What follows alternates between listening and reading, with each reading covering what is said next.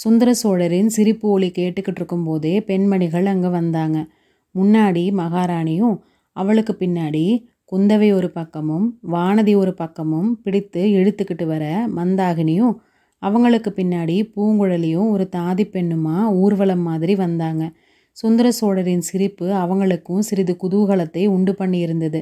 மந்தாகினி அவரை ஒரு கணம் நிமிர்ந்து பார்க்கிறதும் மறுகணம் குனிந்து தரையை பார்க்கிறதுமா இருந்தா. அவளுடைய அலங்காரம் இப்போ பூரணம் அடைந்திருந்தது. குந்தவை பிராட்டி அலங்கார கலையில் இணையில்லாத தேர்ச்சி பெற்றவள் அப்படின்னு அந்த காலத்தில் புகழ் பெற்றிருந்தா. அதுக்காகவே சிற்றரசர்கள் தங்கள் மகளிரை இளைய பிராட்டியின் தோழியாக இருக்கிறதுக்கு பழையாறைக்கு அனுப்புறது வழக்கம். குந்தவை தன் முழு திறமையையும் ஓமிராணியை அலங்கரிக்கிறதுல பயன்படுத்தி இருந்தா அடி உள்ளத்தில் தோன்றிய ஏதோ ஒரு உருத்தெரியாத உணர்ச்சியினால் மந்தாகினியை தலை கூந்தலை நந்தினியை போல ஆண்டாள் கட்டோட அலங்கரித்திருந்தா. இந்த அலங்காரம் முடிந்ததும் பெண்கள் எல்லாருக்குமே அவள் தத்ரூபமாக நந்தினிய மாதிரி இருந்தது தெரிஞ்சிருச்சு. காட்டில் அலைந்து திரிந்த தேக ஆரோக்கியம் உள்ள மாதரசி அப்படிங்கிறதுனால பிராயத்தில் இருந்த இருபத்தைந்து வருட வித்தியாசம் கூட தெரியலை. மற்ற பெண்மணிகள் மந்தாகினி தேவியை கொஞ்சம் பெருமையுடனேயே அழைச்சிக்கிட்டு வந்தாங்க. ஒவ்வொருத்தருக்கும் ஒவ்வொரு காரணத்தினால பெருமை ஏற்பட்டிருந்தது. இந்த சரித்திரம் நிகழ்ந்த நாட்களில் தமிழகத்து பேரரசர்களும் குறுநில மன்னர்களும் பல மனைவியரை மணக்கிறது சகஜமாக இருந்தது ஓயாமல் போர்கள் நடந்துட்டு இருந்தது அரசலங்குமாரர்களோ போர் முனையில் எப்பவும் முன்னணியில் இருந்தாங்க. அதனால் குலம் நசிக்காமல் பாதுகாக்கிறதுக்காக அரச குலத்தவங்க பெண்கள் பலரை மணக்கிறது வழக்கமாக இருந்தது. பட்ட மகிழ்ச்சியாக இருக்கிறவ மற்ற ராணிகள்கிட்ட அசூயை கொள்ளாமல் அனைத்து ஆதரிப்பது ஒரு சிறந்த நற்குணமாக கருதப்பட்டது. இந்த முறையிலேயே மலையமான் மகள் உற்சாகமாயிருந்தா. குந்தவை தன்னுடைய அலங்கார திறமையை இவ்வளவு நல்லா காட்ட முடிந்தது பற்றி பெருமை கொண்டிருந்தா. பைத்தியக்கார பிச்சையா தோன்றியவளை இணையில்லா அழகு வாய்ந்த இளம் பெண்ணா தோன்றும்படி அவ செய்துட்டா இல்லையா? பூங்குழலிக்கோ தன் அத்தையை அரண்மனையில் இவ்வளவு ராஜோபசாரங்கள் நடத்துறது பற்றி கழிப்பு உண்டாகி இருந்தது. அவள் எதிர்பார்த்ததுக்கெல்லாம் மாறா. இங்கே இருக்கிற அரண்மனை பெண்கள் நடந்துக்கிட்டு இருந்தாங்க இல்லையா? இப்படி பெருமிதம் பொங்க அந்த அறைக்குள்ளே பிரவேசித்த பெண்களின் ஊர்வலத்தை சக்கரவர்த்தி பார்க்குறாரு. அவருடைய சிரிப்பு அந்த நிமிஷமே நின்று போச்சு. மந்தாகினியின் புதிய தோற்றம் அவருக்கு அளவில்லாத பிரமிப்பை அளித்தது. தான் கண்ணு முன்னாடி பார்க்குறது உண்மைதானா அப்படின்னு சந்தேகப்படுறவர் மாதிரி கண்களை கையினால் சிறிது மூடிக்கிட்டும் பின்னர் திறந்தும் உற்று உற்று பார்த்தாரு. கொஞ்சம் முன்னாடி முதன் மந்திரி சொல்லிக்கிட்டு இருந்த விவரங்கள் எல்லாம் அவர் மனதில் பதிந்திருந்தது. சில காலமாக நள்ளிரவில் தன் எதிரில் தோன்றி தன்னை வருத்திய பெண் உருவத்துக்கும் மந்தாகினியின் உருவத்துக்கும் உள்ள ஒற்றுமை அவருக்கு நல்லா தெரிஞ்சுது. அதே சமயத்தில் சில வேற்றுமைகள் இருக்கிறதையும் கவனிச்சுக்கிட்டாரு. இதை பற்றின மர்மத்தை முழுசாக ஆராய்ந்து உண்மையை தெரிஞ்சுக்கணும் அப்படின்னு ஆசை அவர் உள்ளத்தில் உதயமாகுது. மந்தாகினியின் மீது அவருக்கு முதல்ல ஏற்பட்டிருந்த அருவறுப்பு அப்படியே மாறாமல் தான் இருந்தது. ஆனால் அதை வெளியில் காட்டிக்காமல் இருக்க தீர்மானித்தார் அனிருத்தர்கிட்ட அவர் முதன் மந்திரி கொஞ்சம் முன்னாடி உங்களை நான் பைத்தியம் அப்படின்னு. பிரம்மை பைத்தியம் எல்லாம் எனக்குத்தான் அப்படின்னு தோணுது. இனிமே தினந்தோறும் வைத்தியன் என்னை வந்து பார்க்கறது மட்டும் போதாது. மாந்திரிகனையும் அனுப்பி வைக்க வேண்டியது தான் பழுவூர் இளையராணியை பார்க்க வர மந்திரவாதியை பிடிச்சு அனுப்பி வைத்தா கூட பாதகம் இல்லை அப்படின்னு மெல்லிய குரலில் சொல்கிறாரு அனிருத்தரன் உள்ளத்தில் ஒரு சிறிய துணுக்கம் உண்டாகுது. அந்த மந்திரவாதிகளில் எவனுமே சக்கரவர்த்தியை நெருங்காமல் இருக்கட்டும் அப்படின்னு மனசுக்குள்ளே வேண்டிக்கிறாரு. அதுக்கப்புறம் மன்னர் பெருமானே மந்திரவாதி எதுக்கு? வேறு மந்திரம்தான் எதுக்கு? ஸ்ரீமன் நாராயணனுடைய திருநாமத்தை விட சக்தி உள்ள மந்திரம் வேறு ஒன்றும் இல்லை அப்படிங்கிறாரு. குந்தவை பிராட்டி அப்பா என்னை அழைச்சிட்டு வர சொன்னீங்களாமே? பழையாறைக்கு போகணும் அப்படின்னு சொன்னீங்களாமே? நாங்கள் எல்லாருமே போகலாமா? அப்படிங்கிறா. சுந்தர சோழர் அதுக்கு மறுமொழி சொல்லாமல் முதன் மந்திரியை பார்த்து அனிருத்தரே நான் என் கருத்தை மாற்றிக்கிட்டேன் இந்த பெண்கள் எதனாலேயோ ஒரே உற்சாகமாக இருக்கிறாங்க. வீட்டுக்கு புதிய மருமகள் வந்தது மாதிரி கழிப்படைந்திருக்கிறாங்க இந்த சமயத்தில் இவங்களை பிரிக்க எனக்கு விருப்பம் இல்லை நீங்கள் கொஞ்சம் முன்னாடி சொன்னது மாதிரி இவங்க எல்லாரும் சில நாள் இங்கேயே தங்கி இருக்கட்டும். செம்பியன் மாதேவி உங்ககிட்ட ரொம்ப நம்பிக்கையும் மரியாதையும் உள்ளவங்க. அதனால் நீங்களே நேரில் போய் அவரை அழைச்சிக்கிட்டு வாங்க. உங்கள் சீடனை நாகைப்பட்டினத்துக்கு அனுப்புங்க. பெரிய பழுவேட்டரையரையும் அவருடைய இளையராணியையும் உடனே அழைச்சிட்டு வர ஏற்பாடு செய்யும்படி நானே சின்ன பழுவேட்டரையருக்கு சொல்கிறேன் அப்படிங்கிறாரு. அப்படியே செய்யலாம் சக்கரவர்த்தி. ஆனால் எல்லாரும் வந்து சேர்றதுக்குள்ள சில தினங்கள் ஆகும். நேற்று அடித்த புயல் மழை காரணமாக நதிகளில் எல்லாம் பூரண பிரவாகம் ஓடிக்கிட்டு இருக்குது அப்படிங்கிறாரு முதன் மந்திரி. அதனால் பாதகம் இல்லை. இத்தனை நாள் பொறுத்திருந்த நாம் இன்னும் சில நாள் பொறுத்திருக்கிறதுனால நஷ்டம் ஒன்றும் இல்லை கரிகாலனையும் அழைச்சிட்டு வர்றதுக்கு ஏற்பாடு செய்தால் எல்லா விஷயங்களையும் முடிவு செய்திடலாம்.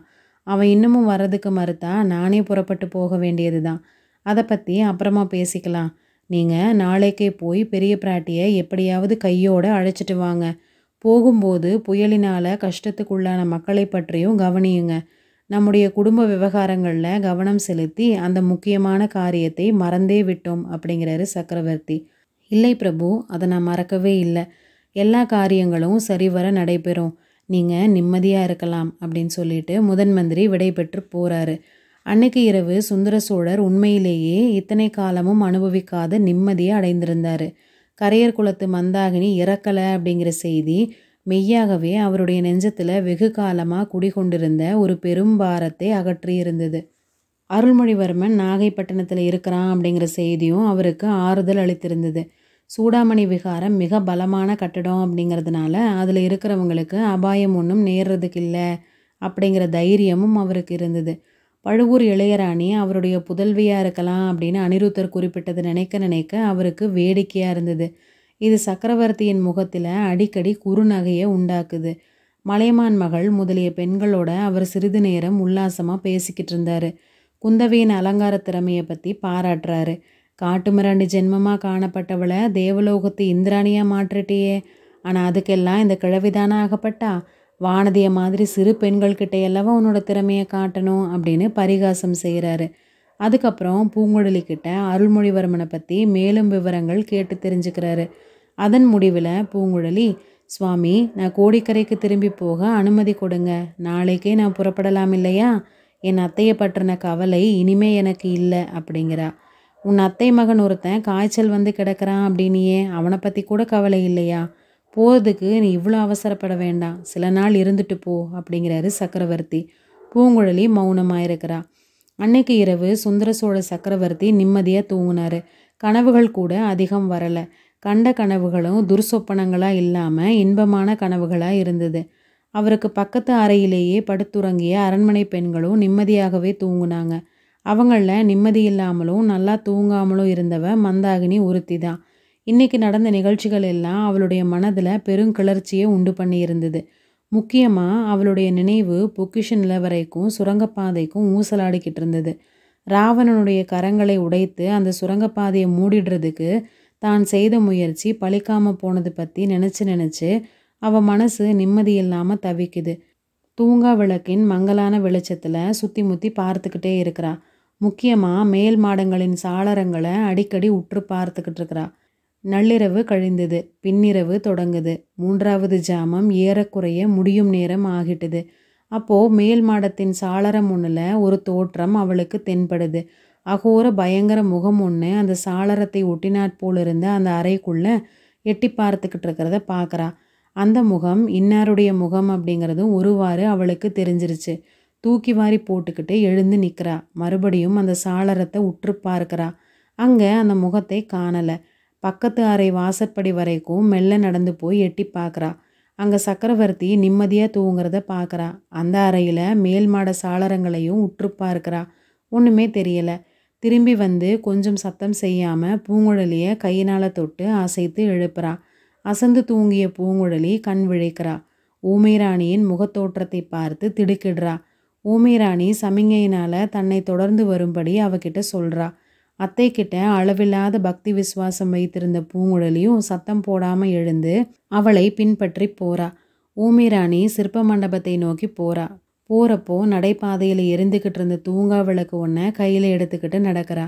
சிற்ப மண்டபத்தை அடைந்ததும் பூங்குழலிக்கு கொஞ்சம் கவலை உண்டாகுது. மறுபடியும் இவர் ராவண சிற்பத்தை உடைக்க போகிறாளா என்ன? அப்படின்னா அதனால் ஏற்படுற சத்தத்தில் அரண்மனையில் இருக்கிறவங்க அத்தனை பேரும் விழித்து கொள்வாங்களே. தன் அத்தை பைத்தியகாரி அப்படிங்கிறது ஊர்ஜிதமாயிடுமே. அத்தை அந்த முயற்சியில் இறங்குனா தான் அதை தடுத்தே ஆகணும். கத்தியை பலவந்தமாக பிடுங்கியாவது தடுத்தாகணும். இப்படி நினச்சிக்கிட்டே அத்தையை தொடர்ந்து சிற்ப மண்டபத்துக்குள்ளே பூங்குழலி பிரவேசிக்கிறா. ஆ இது என்ன? அந்த ராவண சிற்பத்தின் தலை ஒன்று அசையுதே.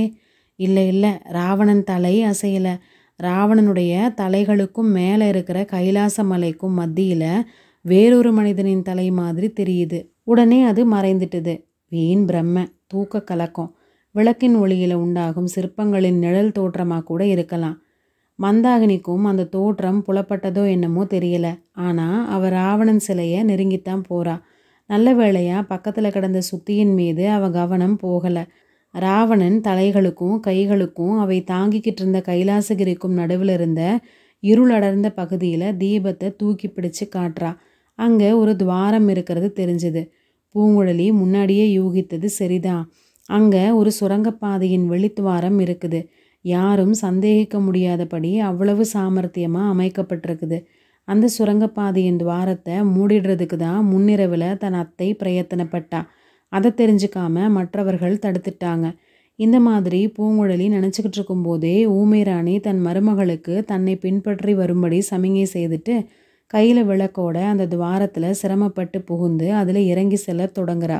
சிறிது சிறிதாக அவள் உடம்பு மறைந்து வந்து தலையும் மறைந்து கையில் பிடித்திருந்த விளக்கும் மறைந்தது. கொஞ்சம் வெளிச்சம் மட்டும் தெரிஞ்சுது. அதுக்கப்புறம் பூங்குழலியும் உடம்பை நெளித்து விளைத்து தலையில் மோதிக்காம ஜாக்கிரதையாக அந்த சுரங்க துவாரத்துக்குள்ளே இறங்குறா. சில கணங்களுக்கெல்லாம் அவளும் மறைந்துட்டா. அதுக்கப்புறம் விளக்கின் ஒளியும் மறைந்தது. சிற்ப மண்டபத்தில் அந்தகாரம் குடிகொண்டது. காலையில் மலையமான் மகளும் குந்தவையும் வானதியும் எழுந்து பார்த்தப்போ ஊமைராணியையும் பூங்குழலியும் அவங்க படுத்திருந்த இடத்துல காணாமல் திடுக்கிட்டாங்க. அரண்மனை முழுவதும் தோட்டத்திலும் சிற்ப மண்டபத்திலும் தேடி பார்த்தும் அவங்க அகப்படலை.